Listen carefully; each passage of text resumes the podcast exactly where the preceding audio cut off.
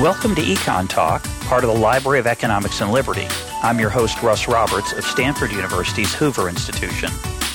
Our website is econtalk.org, where you can subscribe, comment on this podcast, and find links and other information related to today's conversation.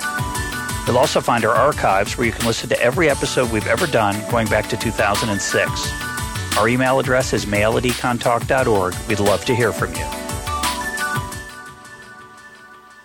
Today is November 14th, 2016, and my guest is Terry Anderson, Distinguished Senior Fellow at the Property and Environment Research Center, known as PERC, and Senior Fellow at Stanford University's Hoover Institution.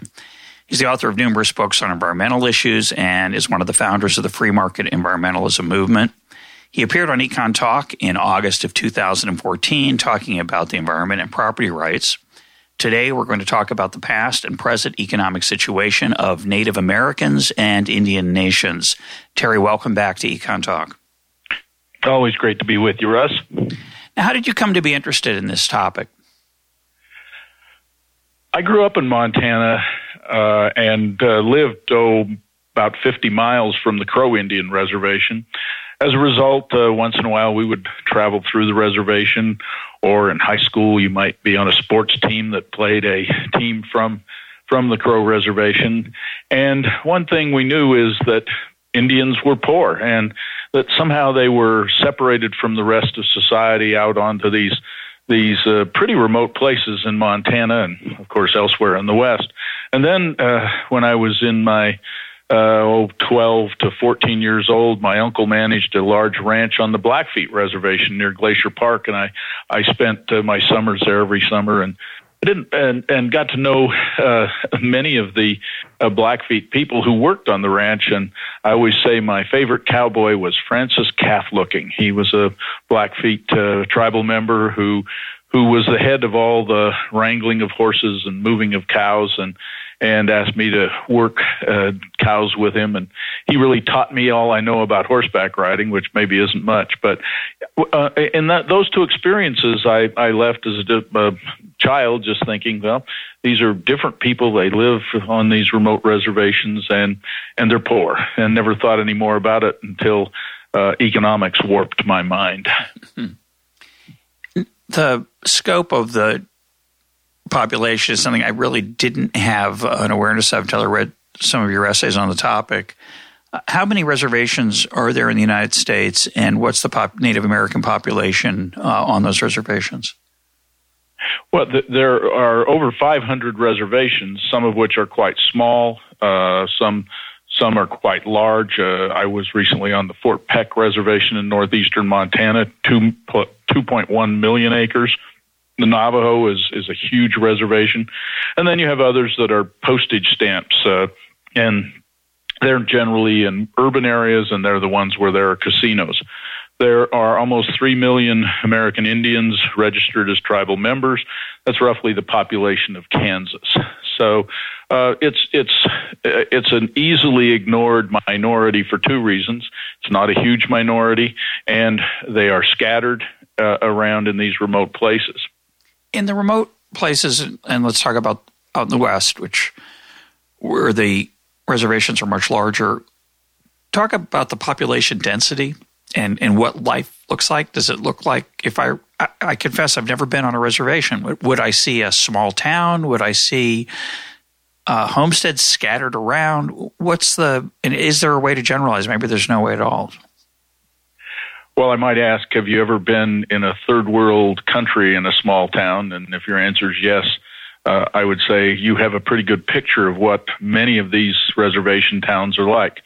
Uh, let me start with Crow Agency. It's the uh, headquarters for the Crow tribe in south central Montana. I was there this summer visiting with the Crow tribal chairman and touring their big coal mine. Uh, Crow Agency is a, a a rundown community with substandard buildings. Uh, the the tribal headquarters is a, a bureaucratic looking building that was probably built in the oh perhaps 50s. Uh, when you walk inside, it's uh, old metal desks that you think of in in uh, of old bureaucratic buildings, and and you think you probably would find in Cuba today. Uh, there are many people just milling around. The, the town itself is has a couple of little tiny grocery stores and and uh, of course bars and liquor stores, which is uh, we can come back and talk about some of the problems with alcohol and drugs. But uh, so it's it's it's amazing just how poor these places are. I uh, after my childhood experience in uh, on the Blackfeet Reservation, I went to a little town called Browning, probably when I was 50, so a different different set of glasses on at that point, and I was just shocked at how how much more rundown it was compared to my memory. There were stray dogs everywhere. Uh, so they're just, you know, they're really run down. And then if you talk about how scattered is the population, if you drive around a reservation, you find these individual parcels that came out of a, a, a, law in 1887, the Dawes Act or the Allotment Act. And this allotted small parcels of lands to individual Indians, starting uh, most of them 160 acres. Uh, they're held in trust by the Bureau of Indian Affairs, so they're not really like you own your house. They're they're uh, like your parents left you a trust fund, but you have a trustee who tells you whether you can spend it or use it. So there are these small parcels. They have incredibly rundown structures on them. They're not the land isn't uh, very productive because there's no way to invest in it. And it, you you drive along and and and on the reservations there are some some privately owned fee simple lands. And as you drive through, you, you will come to a fence line and one side will be what I just described, this, this small parcel, a hovel for a house, uh, and I'm, I'm not being pejorative here. I'm, I'm simply describing. There might be four or five wrecked cars. Uh, uh, and then on the other side of the fence can be a beautifully cultivated field with a, with an irrigation system, a barn, a tractor, nice house, and and it just captures the contract contrast between what I see as sort of islands of poverty and a sea of wealth. What kind of economic life is there on the reservation right now? Is there a way to generalize about outside the casinos, where I assume some significant portion of economic life is driven by the casino, but again in Western lands, which are quite some which are quite large, is there economic activity? Is there work? Is there uh, some? What's the nature of the economy? Mm-hmm. The juxtaposition between casinos and, and Western reservations is is dramatic indeed. Uh, people in the East have probably more experience with going into these large casinos, and and they generate a lot of income. Casinos in the West, of course, are are in remote places where there's nobody to gamble, so they don't generate much income. Uh, the typical life on a reservation is is for people to be unemployed, milling around. Uh, their unemployment rates are are incredibly high. Uh, uh, 68% of of uh, American Indians on reservations uh, have household incomes that are are significantly below the U.S. average. Uh, twenty percent of households make less than five thousand annually, uh, compared to six percent for the overall uh, U.S. population.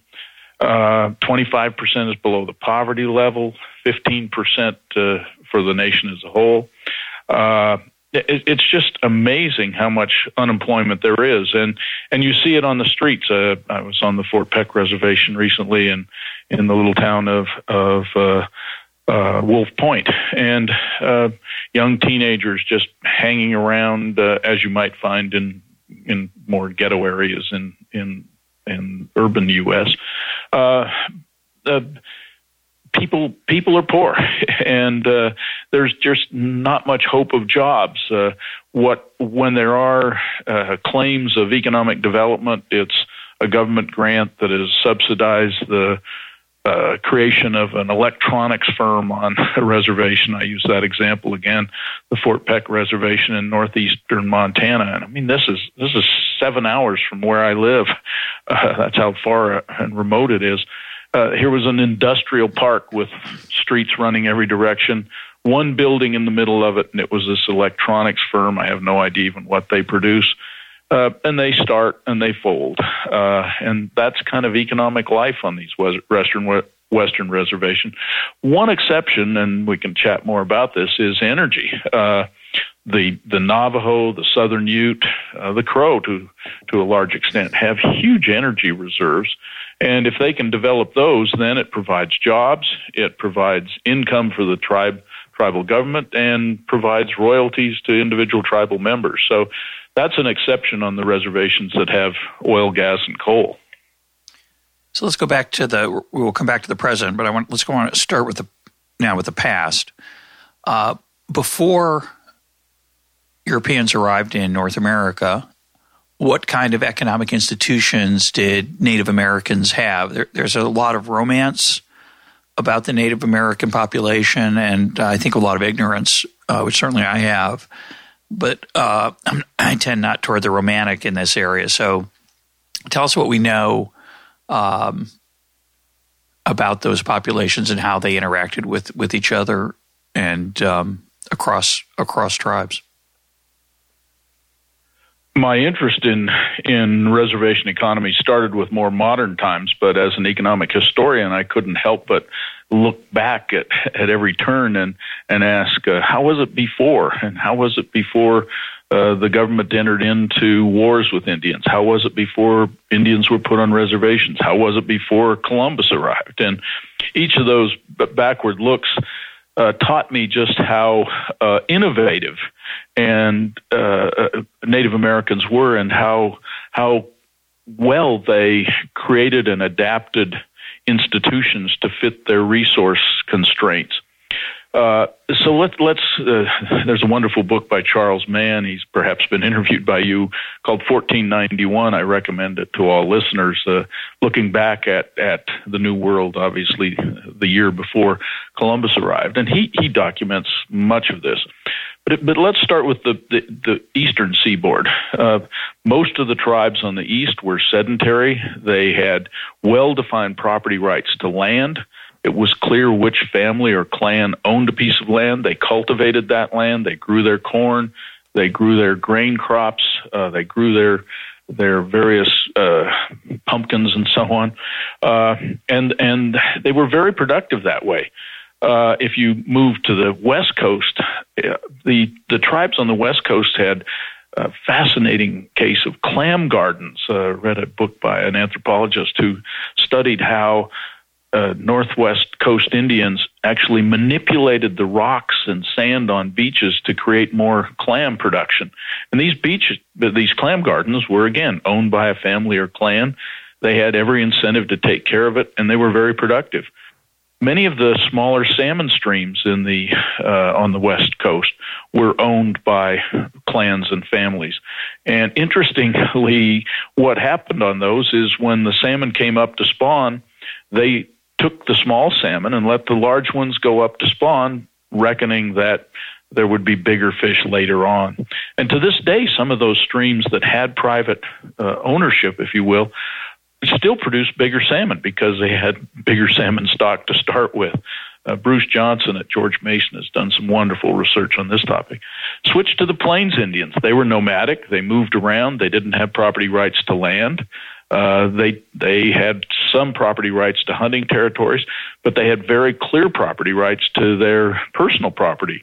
Teepees were individually owned, bows and arrows individually owned, and this reflects the kind of investment that had to go into producing uh, these pieces of, of personal property. Uh, I'm an archer, and I I have a very, very expensive uh, $1,000 bow uh, that shoots carbon arrows that cost about $25 each and steel tips on them. And I like to think of how that compares to the cost of a bow to a, a Plains Indian who had to go out and find the right kind of wood and maybe laminate it with other woods and use rattlesnake skins to uh, add resilience to it. Find a straight piece of wood for an arrow and chip a, a point out of uh, a piece of uh, obsidian. And you imagine that kind of investment. Clearly, they had private property rights to to reward the person who made that investment. They also had, you know, they also had uh, specialization. Some people were better at making arrowhead points, and some were better at making arrows, and they traded. Uh, so, so they had institutions that worked very well. Uh, coming forward, even to the reservation age, the the Blackfeet uh, were a, a, a nomadic tribe. They herded their horses uh, when they got them. Again, this would be, of course, after Europeans. They herded their horses communally. Made no sense for each person to herd three horses, so it would be your night to watch the hundred horses in the herd or whatever. So when they were put on the Blackfeet reservation, they said, well, let's do that with cattle. We'll each get a few cows. The cows will belong to us individually, but we'll herd them communally. They, they started to become productive. They exported uh, beef to the Great Northern Railroad, which was being built at the time right along their reservation. So they, Native Americans were incredibly innovative when it came to producing institutions that, that worked for them. And I, I think you quote, is it, I think it's from Lewis and Clark's expedition, their report to Thomas Jefferson that they found the the Indians to be very entrepreneurial, uh, very in, interested in trade, and tell the story of the axe and how it got ahead of them. That's fascinating. Uh, one of one of my favorite stories, actually pointed out to me by my, by my good friend Bill Yellowtail, a Crow tribal member, and he loves the story too.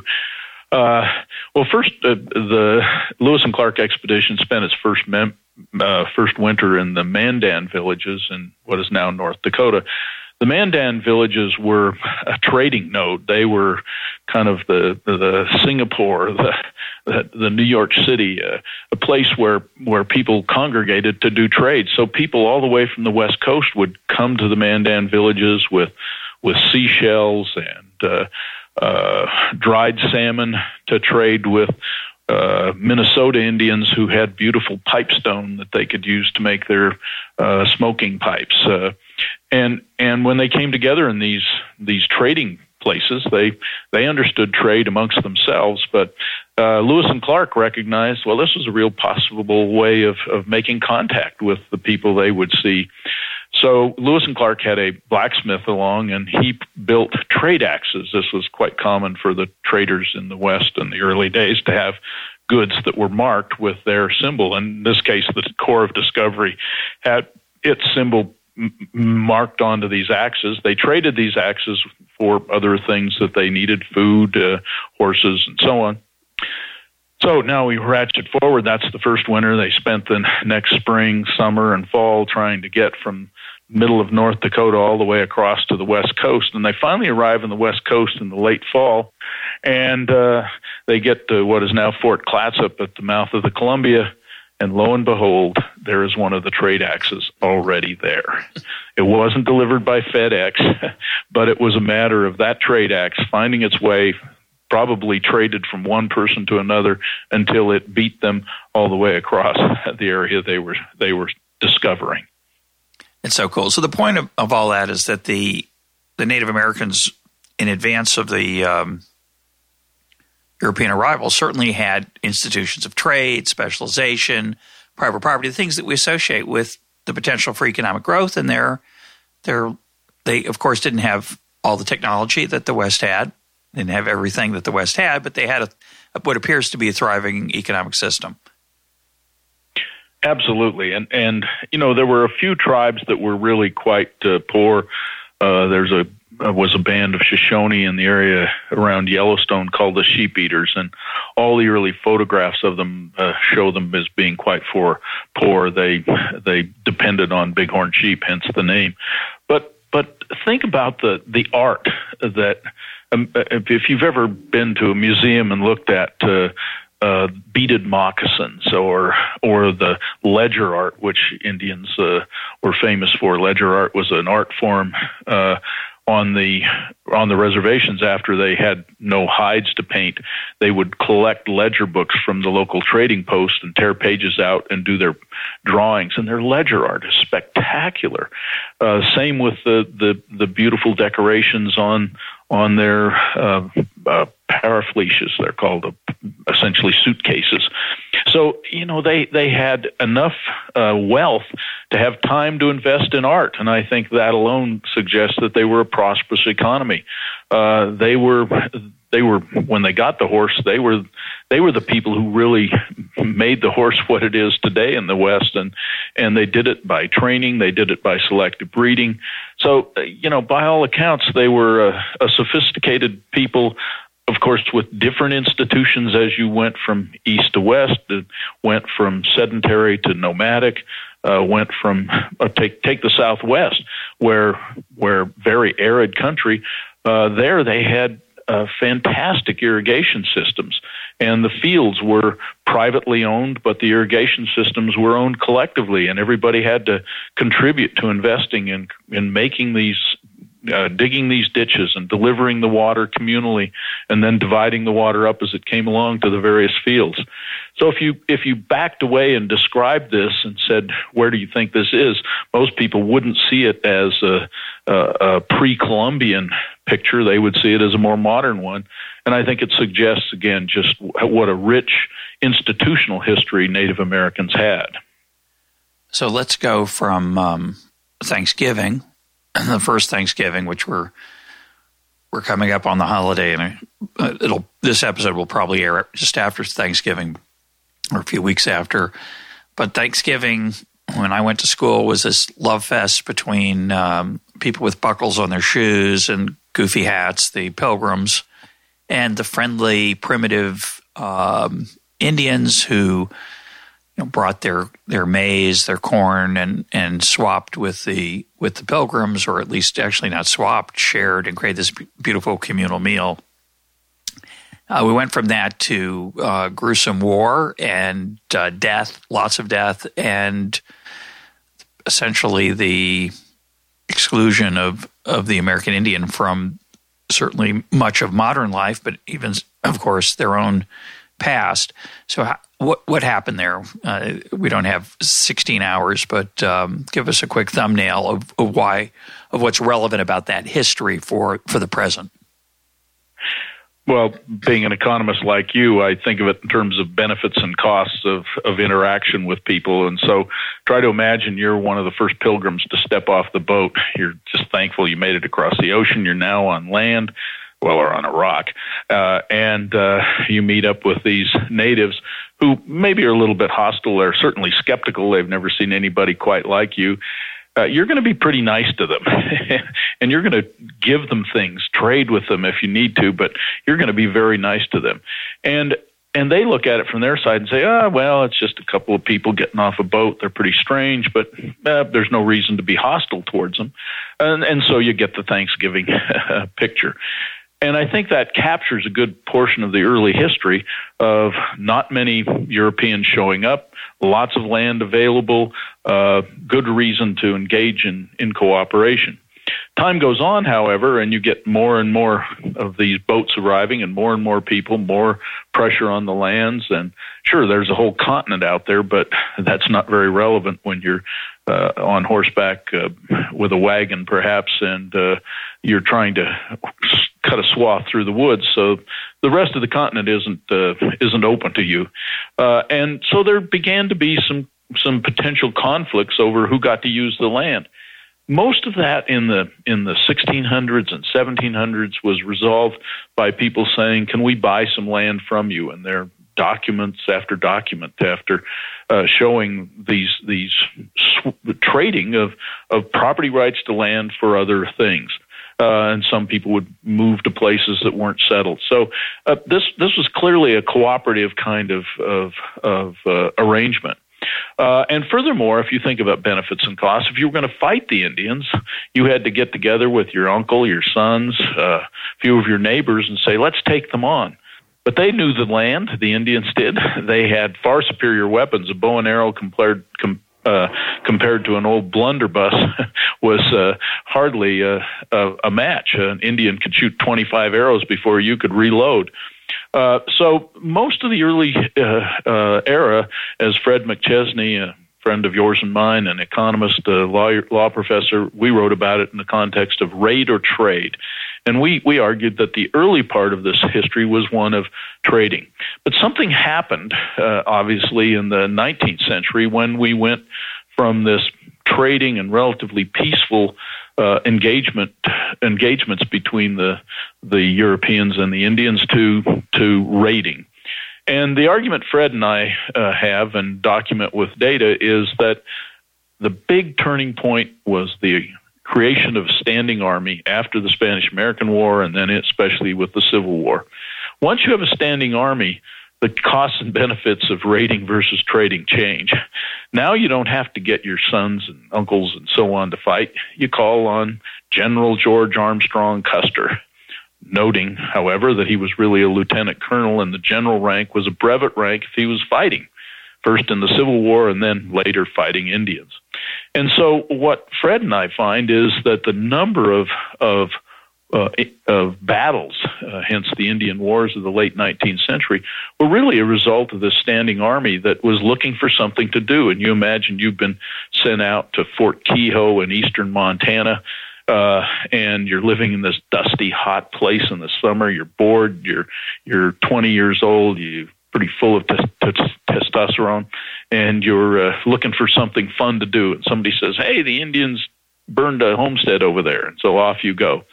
Uh, so it was the standing army that really made the change. Of course, uh, with the Gatling gun, repeating rifles, and so on arriving, uh, it meant that, that the standing army was able to defeat these Indians, and the rest, as they say, is history. They were put onto reservations, uh, and land was taken from them right and left as as uh, their territories were whittled down.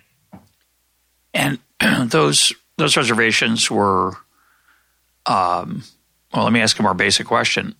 In 1890, what rights did a, a Native American on a reservation have? Could they vote? Could they leave the reservation freely? Could they move? Could they, you know, buy land somewhere else, property? Do you know? Yeah, great, great question. Uh, well, and, and the simple answer is they had very few rights in 1890. Uh, once once the Indians were defeated, they were uh, brought into these reservations. Uh, they were usually rounded up and put into villages near a fort. Uh, eventually, that fort would become a, a headquarters for a reservation, uh, and and they were told stay here. Of course, you know they'd been the Plains Indians in particular had been hunting buffalo, and now you're stuck in one place. Uh, you're not going to get much buffalo meat, so the army supplied the food and we all know the stories of blankets infested with smallpox that killed huge numbers of, of the Indians at that time. Uh, and back to the Blackfeet, for example, some of the reservations, uh, Indi- Indians rather, said, well, what are we going to do? And the Blackfeet said, well, let's get some cattle. But many of them had had no tradition of of of cattle raising, so they that wasn't a possibility. Uh, and they couldn't move. If they moved, the concern was, oh, it's an Indian uprising, and so the, the cavalry would round them back up and put them on reservations.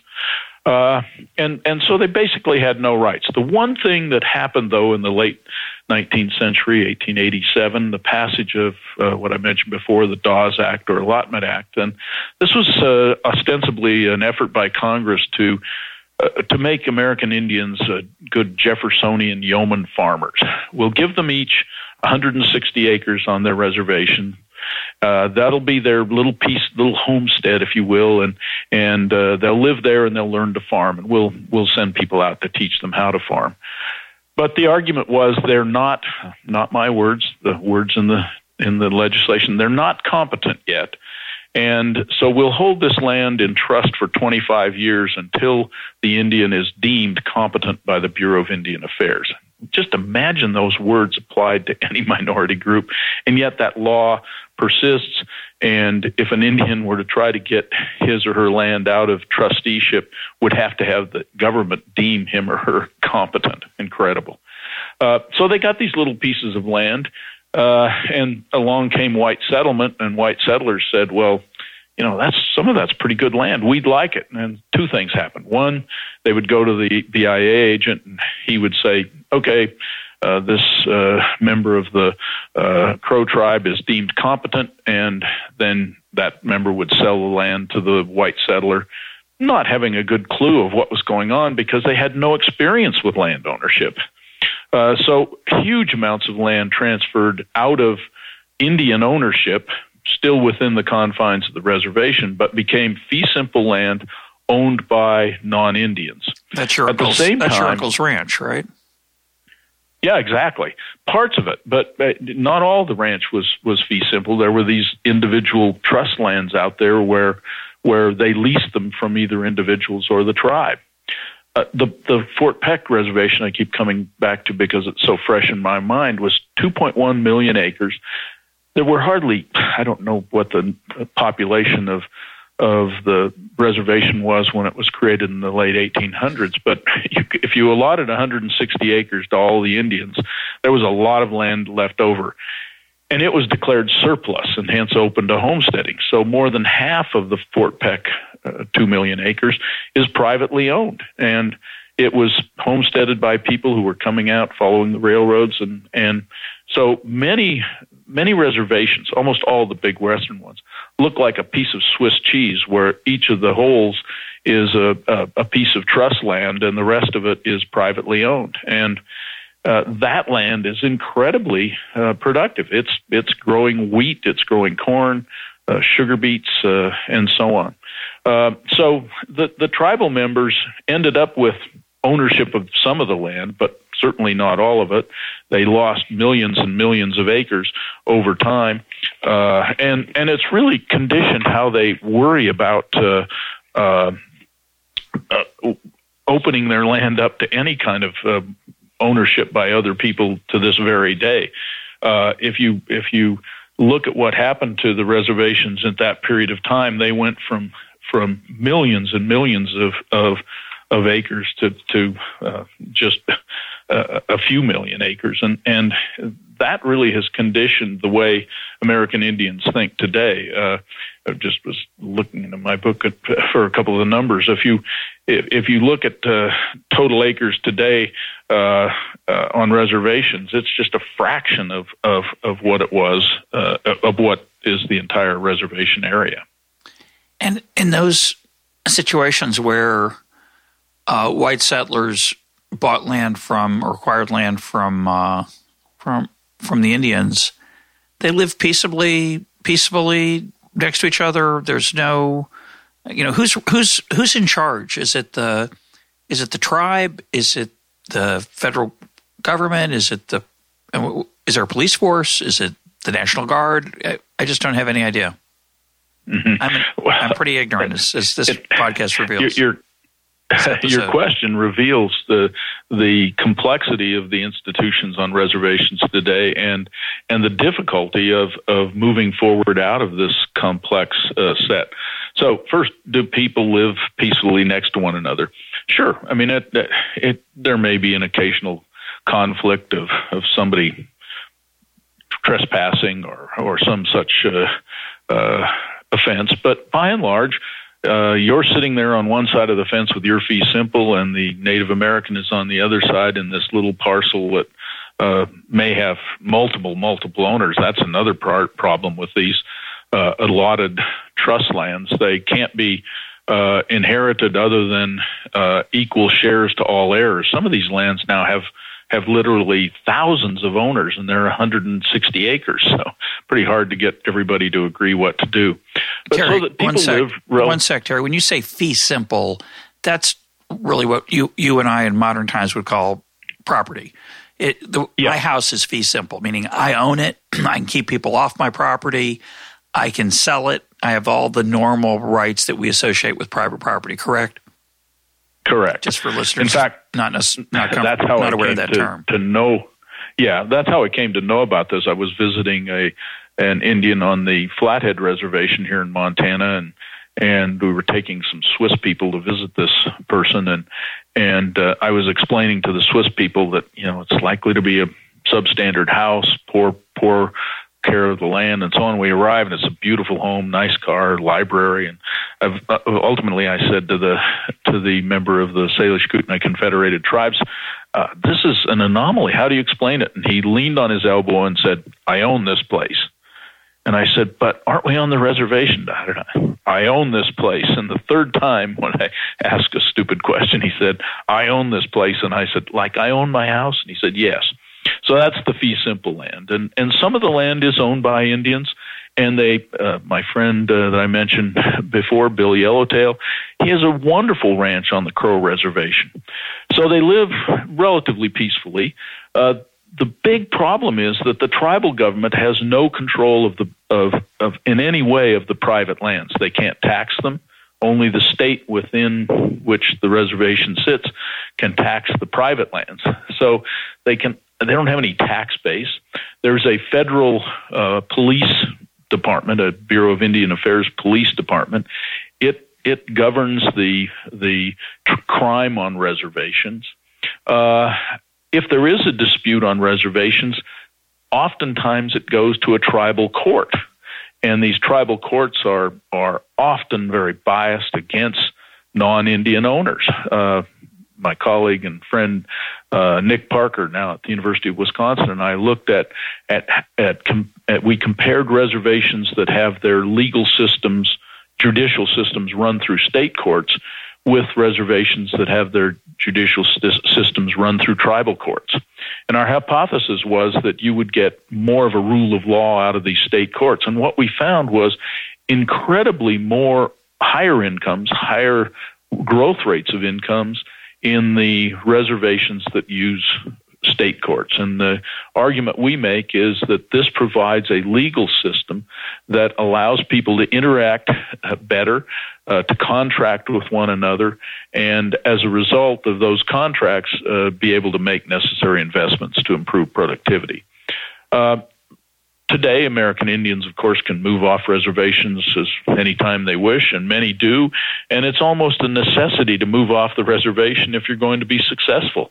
Uh, if you stay on the reservation and don't have land, you have nothing. You you have no way to really make investments in in in your allotted land uh, and your human capital investments are, are worth little on the reservation. So what you find is people moving away from reservations and and often finding unemployment if they move to big urban areas. But the the comparison of off reservation Indian income with on reservation is astounding. They're just much richer off reservations. So there's a rich tradition of spirituality, uh, economic life, uh, all kinds of things for, for Native Americans that some of which I assume they can still enjoy on the reservation, others they can't. So, just to take an obvious example, uh, the Buffalo Drives, which uh, have some interesting property rights, uh, which I, in, when I was reading your work, was intrigued by these. Uh, but it's well known that the that the Indians would often herd large numbers of buffalo over cliffs, um, th- that kind of economic activity isn't uh, presumably isn't possible anymore. Um, a lot of what you know would would be traditional ways of interacting with the land are not possible, but I assume some are. Are are people on the reservations leading quote traditional lives, meaning lifestyles and economic activity similar to what their ancestors did out of devotion, uh, love, who knows, whatever the reasons are, and it might leave them poorer, but maybe they enjoy it. Others, I assume, can't do those things. They're going to be poor because there's just not those those choices available to them. What are your thoughts on that? I think that uh, maybe maybe one could compare it to uh, a, a Jewish family, or in my case, I grew up in a uh, with Serbian relatives, and uh, uh, you know we would go to Serbian picnics, and we would we we celebrated the Orthodox uh, holidays uh, for Christmas and Easter. Uh, as as a kid, of course, you wanted two Christmases, so I got that.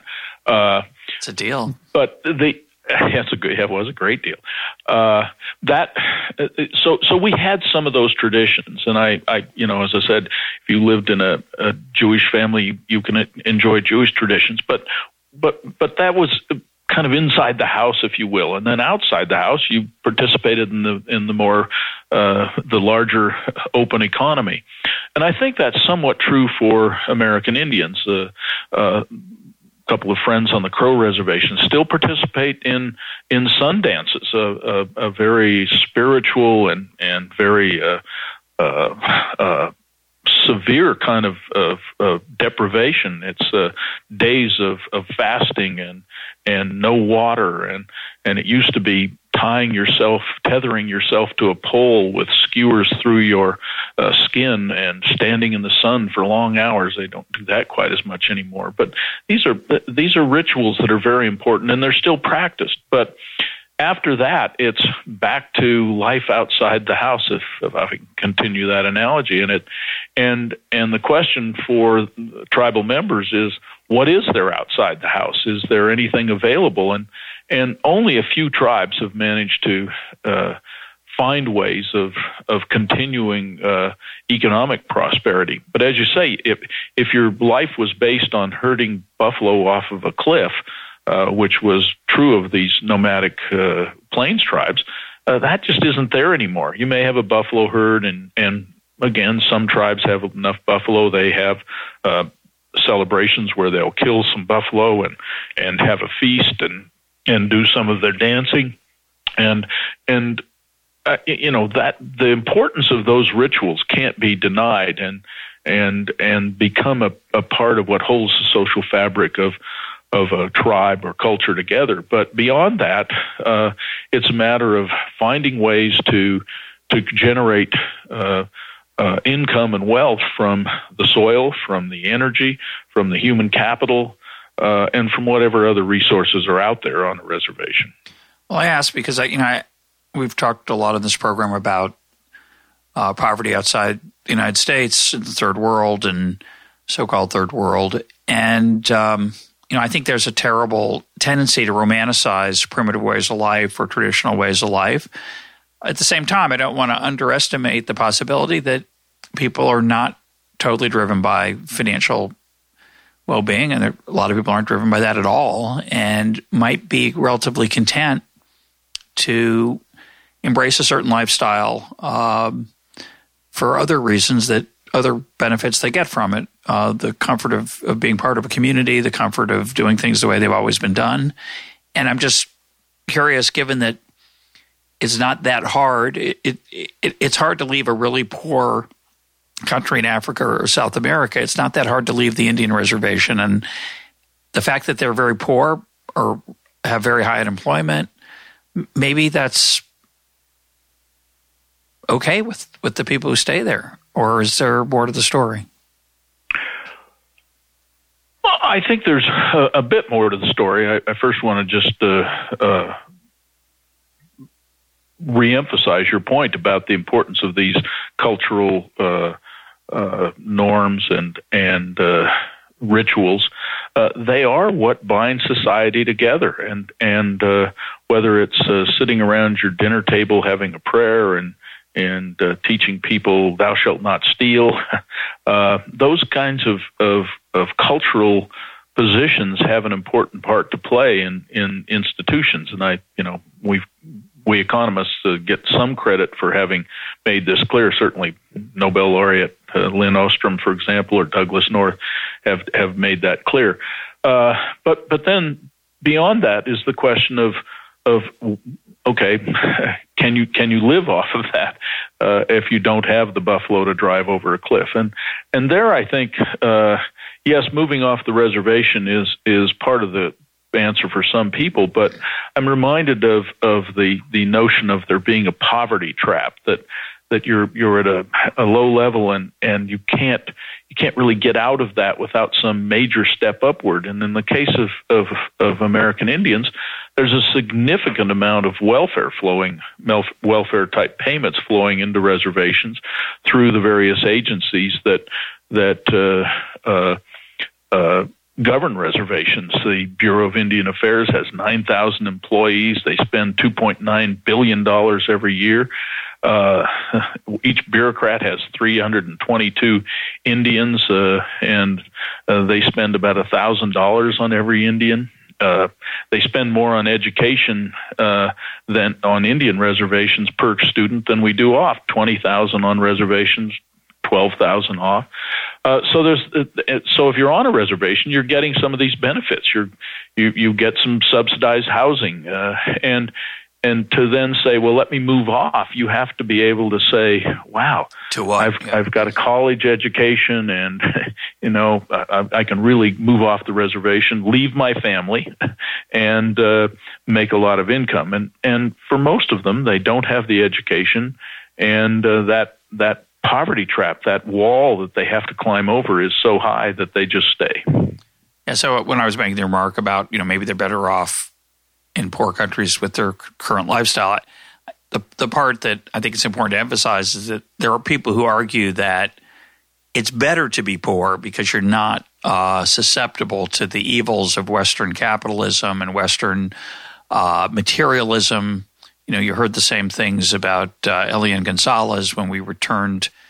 We when the U.S. government returned Elian Gonzalez to Cuba uh, there were actually commentators who said that's good for, for him because now he won't have to grow up in Western uh, materialism. And I think that's probably a choice that most people would prefer. Uh, they certainly show that they prefer it by risking their lives to come here. And they come here, of course, for all kinds of reasons beyond the material. Uh, but I think they're, in, they're interwoven. I think the opportunity to express oneself and have a life of meaning often comes from how you spend your time in the day outside the rituals and family, et cetera, what we call work. So I don't want to I don't want to be misunderstood when I was saying that you know people on the reservation uh, obviously since they stay there they must be better off. Well, they are in some sense, but uh, I don't. I say that not because I romanticize um, poverty versus say Western uh, standard levels of Western standards of living. So I just want to make that clear. Uh, so, how many programs are there in the Bureau of Indian Affairs that are um, specifically f- for for Indians rather than off reservation folks? Can people on reservations do they get food stamps? Do they get standard uh, welfare programs available to across the country? And do they have uh, their own programs that other people aren't uh, eligible for? Oh, they have they have everything and then some. Uh, they have uh, huge amounts of housing subsidies. I already mentioned the education expenditures are are almost twice what they are uh, from the federal government, almost twice what they are off reservations. They have the the Indian Health Service, a very a completely separate health system uh, and and you know it, it it's it's good in some places, bad in others. Uh, has a reputation as not providing the best uh, health care, but but they have an Indian health service. They have an Indian police force. Uh, they they have uh, all manner of of uh, investment programs available to tribes uh, trying to start, as I mentioned, the electronics firm, the Crow uh, tried to start a carpet factory. Uh, uh, reservation after reservation has its own uh, effort to make these kinds of investments. So uh, I, I can't give you an exact number, but but you take you take housing, healthcare, capital investment. Uh, uh, education and and it's huge amounts of money that flow into these reservations and and therein I think lies part of the problem for how you get uh, how how people somehow uh, are able to to to to unlock the wealth of Indian nations, as I titled the book I recently edited. And and the problem is that if if you're a tribal elder, uh, you're a tribal chairman, and you're the one who allocates all of the all of the welfare that's coming in, then you have a lot of power. And if somehow the tribe is able to uh, uh, pull out of this the red tape that it's wrapped in as a result of all of these various programs, uh, it means that you may have less power. Uh, and therein lies the, the real, uh, I think, problem of, of how to unlock the wealth of Indian nations. Well, some of that wealth is human capital, the entrepreneurial and innovative uh, temperament that is still there, but presumably is being handicapped by property rights not being as uh, available as they other as they could be. Um, well, and I and I, I would I would uh, should add that uh, in the last couple of decades we've opened uh, tribal colleges on virtually every reservation, and uh, in an effort to try to increase the human capital available to uh, Native Americans without them having to leave the reservation and come to some university town where they are quite unfamiliar with the culture and and uh, lifestyle. So uh, we've we've made those investments in human capital, but the question is, what do you do with human capital once you have it? I, I might just note there's a, a, group of Indians. They're not a recognized tribe uh, in in North Carolina uh, called the Lumbees, and the the Lumbee Indians are noted for their entrepreneurship. A good friend Ben Chavis, who's uh, written a book uh, called "Crazy Like a Fox," and and it's about his entrepreneurial efforts. And and you you talk to the Lumbees, and and you know they they are truly capitalists. Uh, but they don't have a reservation. They don't have all of this welfare because they're not uh, uh, uh, a recognized tribe, uh, and they utilize the system, but they maintain many of their cultural roots as well. So it's an example of of of a group of Indians who who are able to have their cake and eat it too, of sorts. Well, your remark about education, colleges on on the reservation reminds me tragically of increases in efforts to educate uh, poor people outside the United States again in the, in the third world and um, we often find no relationship between levels of education and, and economic well being in poor countries because, as you say, there's just not much to do with it if you stay where you are. If you left, you could maybe do something productive. Um, if that's if that's what you wanted, but l- let's um, let's talk about the handicaps facing, um, or let me say it better. Let's talk about what might be changed uh, on reservations today with respect to government policy and why that might make things better if uh, things were different. So, right now, one of the obvious examples you talk about in your work is um, control and access to natural resources is is highly limited. Are there other changes that you would recommend that we make? Talk about what that in particular, and then maybe other things you think are important. Mm-hmm back to the this whole notion of trusteeship. Uh, that that, in my opinion, is is probably the biggest hurdle to unlocking the wealth of of of Indian nations, especially again the Western reservations. Uh, and and I might just note that it is not saying give them more uh, opportunity for gaming for casinos. Uh, that's it only works in urban areas.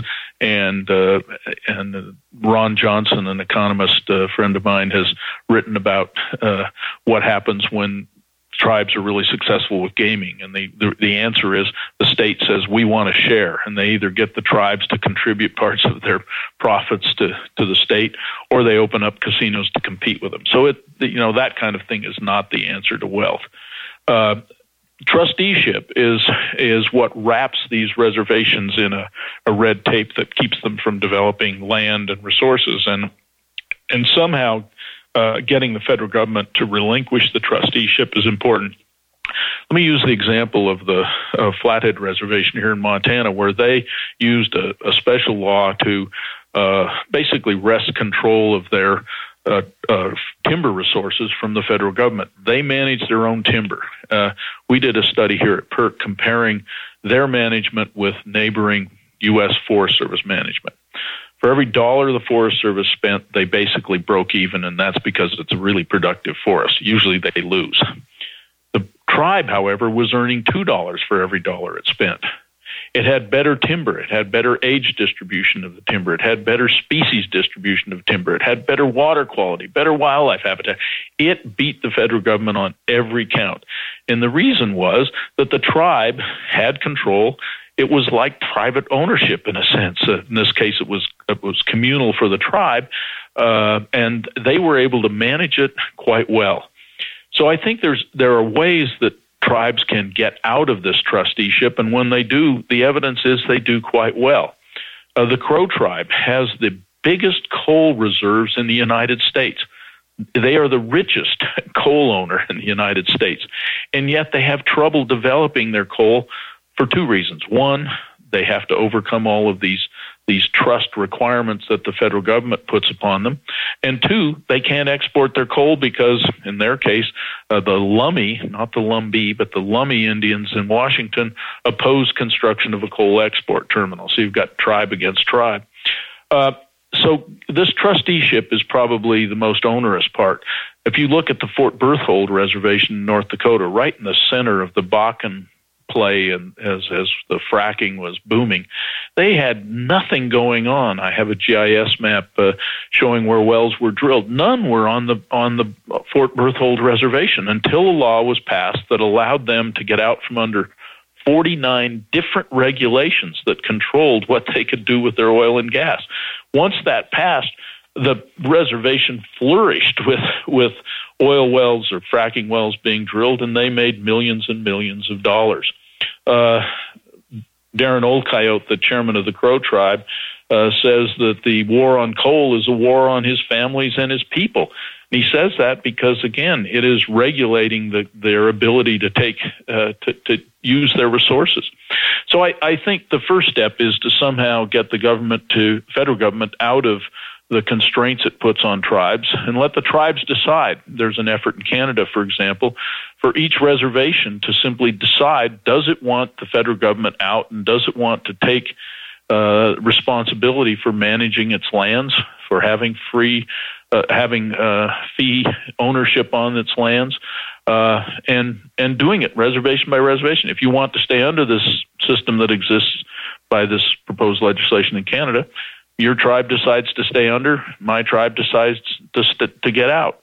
It's a, it would be a great test of just how important uh, uh, flexibility and and essentially a kind of federalism is to devolving authority back to tribes. But all that can only work if tribes can understand how to run their governments, and that's certainly not. we know that at the at the federal level in the United States and, and a few states as well. It's not easy to create a government based on rule of law that's fiscally responsible. And uh, I've been working with some tribes here in the U.S., with some Maori, the natives in New Zealand, and and with some bands in Canada to create a consortium for developing a framework for tribal leaders to understand essentially what the Federalist Papers said.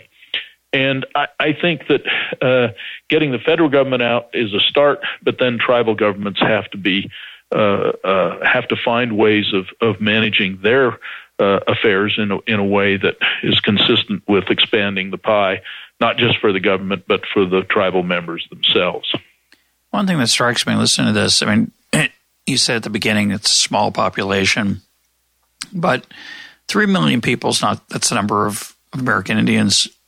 It's not that small a number. Uh, certainly, it's not that small a number out west where population is lower it's surprising to me that maybe I've missed it. I don't see a lot of traction for these kind of issues in in elections, or in, maybe it just doesn't get reported on. Uh, you'd think there would be a lot of uh, demand for getting rid of this kind of paperwork and red tape that's that's hampering development for the people who live there and who could prosper at least financially, maybe not necessarily employment, but certainly financially from selling rights to access to these natural resources. In local elections, uh, congressional elections, are these issues that, that arise? Almost never.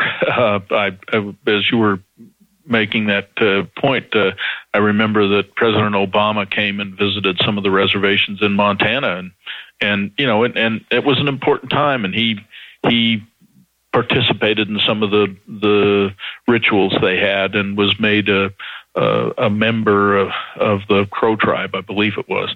Uh, and that gate got them some attention. But after that, you know, it kind of fizzled. There was not a lot of attention paid. Uh, I think it's it's partly that these these populations, if it were three million people in one location, they'd have a lot. To, they'd have a lot of power, and they'd make their point. But when you have just a few hundred here and a few thousand there, uh, like I think 5,000 on the Fort Peck Reservation, if I recall. Uh, these populations are so small that they, and, and even if they were well organized as a, as a, as a Crow tribe or a Northern Cheyenne tribe uh, or a Sioux tribe, they, they, they're just small in that way. And and then getting them organized as a whole group is really difficult. Uh, i mentioned the the canadian effort. Uh, they have a, a, a national organization of of uh, First Nations, as they're called up there, and and they are hardly a single voice. So I think I think it's just a t- typical collective action problem. You you have uh, a hard time getting these three million people together, uh, getting your agreement, and their voices don't get heard. And then that's competing with a, a well organized bureaucracy in D.C. for sure, the Bureau of Indian Affairs, Department of Interior, uh, some housing uh, monies and so on, and a pretty well organized uh, uh, tribal leadership in many cases uh, through which this uh, money from Washington flows. And so you've got to somehow overcome, on the one side, the hurdles created by these. I'll call them special interests, and on the other side, organize the people who are are are poor as a result of these kinds of controls. Well, you mentioned a lot of money flowing into the reservations, but if it's three million people and three billion dollar budget for the Bureau of two point nine for the Bureau of Indian Affairs, it's only about thousand dollars per person. Is it because that that's a lot of money when you're poor, or is it there are other monies that and other effects that that we're not talking about when we just look at say the Bureau of Indian Affairs budget? Yeah, it, it's partly that it is a lot of money. I mean, you're talking per capita income of five thousand dollars, one thousand of that is is twenty percent. That's that, that's significant. Yeah. But that number doesn't include the the, the housing uh, that's built on reservation. It doesn't include all of the uh, in, uh, investment. I, I was going to use the word debacles that happen. Uh, so it, it's it's far more than that.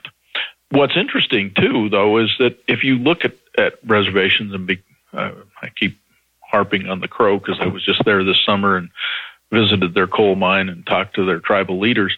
Uh, you know, they, they they don't develop as much coal as they'd like to or as they could, but they're still uh, taking in. I think that the tribal members get a check for four hundred dollars every three months or something like that, if my recollection is correct. Uh, so you know they are getting some revenue off of their coal, and it comes back to the people. Uh, but the problem is back to what we've talked about. What do you do? You just got a check for $400. What are you going to do with it living on the reservation? You don't have any land you can invest it in. You can't go out and uh, you know use it to help pay off the tractor that you just purchased to plow your field because you don't have a tractor and you can't borrow the money to get a tractor because you don't have any collateral to put up. You don't own the land. It's in trust. And so this money gets spent on consumer goods. And as uh, uh, Darrin Old Coyote, the chairman, said, he said, you know, we get these checks, and first thing that happens is they run to Billings, Montana, 60 miles away, buy a new car, and trash the one they had. And uh, that's what happens over and over where there are these uh, resources that could help generate wealth for for the the rightful owners. So let's close with a question that crosses my mind. It's a kind of a strange way to think about it, but when you tell me that there these large tracts of land out west where it's really hard to develop stuff and where natural resources are kind of trapped in, under the under the surface of the earth and um, there's not a lot of economic activity generally. That would also describe national parks, um, more or less. I mean, we have different different types of government and federal land out west, but nat- national parks certainly have the most constraints. And and most people say, well, that's what's great about them. You might not want to live there; you only want to visit. Uh, so I understand that people might not want to live on reservations, but um, or there's negatives about it. But it just strikes me that there's a, a, tourism opportunity here. I assume many of these lands are very beautiful. Is is there anything happening there? Is it? I never heard. I've never heard of anyone say, "Come visit the such and such reservation." It's a great way to spend your summer vacation. You, maybe for you, Terry, you're an economist. You don't count. Uh, but for normal people, uh, people unlike you and me, are not so interested in incentives and property rights and, and uh, the wealth of nations. Um, why isn't there more tourism, or is there some that I don't know about? Well, there is some. Uh, I, I, would start by true confessions as to why I was visiting the Fort Peck Reservation, for example. It wasn't purely to do studies. Uh, I was there pheasant hunting, and uh, uh, I paid their $180 uh, license fee to hunt for five days. Uh, so there is that kind of tourism, some hunting tourism. But let me let me switch to a, a, tribe that's that's taking advantage of the tourism very very well, and it's the uh, White Mountain Apache Reservation in northern Arizona. Uh, they have a ski run, runs for a profit, provides great skiing for people from Phoenix. They manage their own elk herd. They have the largest elk in the United States. If you want to shoot a big trophy to hang on your wall, wall go to the White Mountain Apache, you'll be paying somewhere around $20,000 for your five day hunt, and maybe it's even more than that today. Uh, and that money goes goes to pay for cooks and guides and and uh, various people who who serve the hunting camps. Uh, they have a, a, several lakes on the reservation. You can rent a lake for your family reunion. They have cabins, uh, and they're a reservation that's doing quite well because again they've they've managed to get control out of the hands of the federal government and into the hands of tribal leaders who understand how to create a government that works and how to create enterprise through private ownership and and through through government ownership or tribal ownership, if you will, uh, that is is well managed. So uh, there are tribes that are doing this. Uh, the uh, uh, Flathead here in Montana, near Glacier Park, are trying to capitalize on on their ownership of flat along parts of Flathead Lake, a spectacular lake near Glacier. so there are tribes that have these resources. Uh, the Crow tribe now is organizing some buffalo hunts, uh, and you can go out in a real wild setting and hunt buffalo with the with a Native American. Um, so there's there's bits and pieces of this happening, uh, and I think more and more of it will happen if tribal governments see the opportunity to manage that kind of a resource, that recreational resource, in a way that that uh, really provides them an opportunity to capitalize on it while preserving it. My guest today has been Terry Anderson. Terry, thanks for being part of Econ Talk.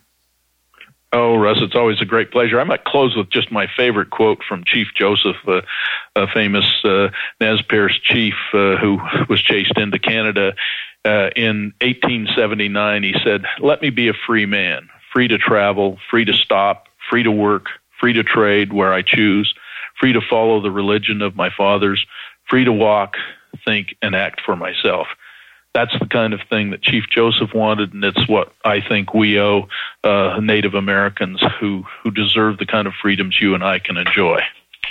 Couldn't agree more. Thank you, Terry. My pleasure. Thanks, Russ.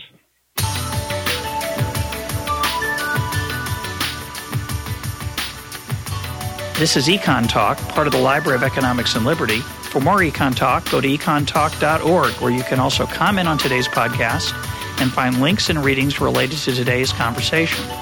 The sound engineer for Econ Talk is Rich Goyette. I'm your host, Russ Roberts. Thanks for listening. Talk to you on Monday.